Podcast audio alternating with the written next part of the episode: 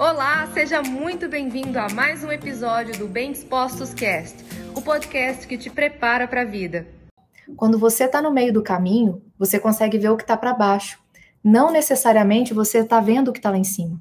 Tá, e aí, Lídia? O que, que você quer dizer com isso? Quando você está ali no meio do caminho, você olha para cima, dependendo do ponto que você tá, não dá para ver o topo. Lídia, então, o que faz uma pessoa continuar até chegar no topo? O que faz uma pessoa continuar é porque ela tem a fé, a esperança do que ela ainda não está vendo, mas que ela acredita que ela vai encontrar lá. Faz sentido isso para você? Você ainda não está vendo, você ainda não está vendo, mas você só vai conseguir caminhar para você conseguir ir subindo na jornada do seu autoconhecimento, do seu crescimento pessoal, profissional, relacional, espiritual. Se você tiver fé, e quando eu falo de fé, não estou falando de religião. Quando eu falo de fé e de esperança aqui, é num sentido mais amplo do que o da religião. Porque cada pessoa tem dentro de si sonhos, objetivos. Lídia, tem gente que não tem. Exato, tem pessoa que está tão disfuncional na consciência que ela nem para para pensar em quais sonhos ela tem. Mas você tem. Inclusive, o que adoece você, o que adoece as pessoas emocionalmente, é exatamente esse não viver para realizar os sonhos é o que te adoece. Quando você vive uma vida ordinária, isso vai te adoecer. Porque dentro de você tem sonhos. Se você mata esses sonhos porque você se mantém lá na planície e não começa a subir essa sua jornada, você vai adoecer. Você não está aqui para viver uma vida ordinária, nem eu. Lídia, quando você fala isso, o que, que você quer dizer?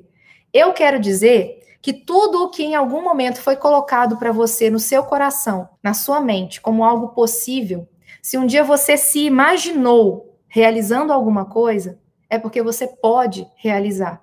Não estou dizendo que vai ser fácil, que vai ser do dia para a noite, que você não vai precisar passar por muita transformação e aprendizado, mas se você pôde conceber você fazendo tal coisa, quer dizer, e alguém já tenha feito, talvez uma profissão que você gostaria de ter, mas que não é a profissão que você tem ainda. Talvez é uma casa diferente da casa que você mora. Talvez é um carro diferente do carro que você tem, ou talvez é um carro que você ainda nem tem. Você não tem carro, mas você gostaria de ter. Talvez é aprender um idioma que você ainda não aprendeu, mas você gostaria de aprender. Talvez é ter um casamento feliz, um casamento em que você e a pessoa com quem você está junto desfrutam de uma família, de um lar feliz, de um lar harmonioso, de um lar que tenha paz.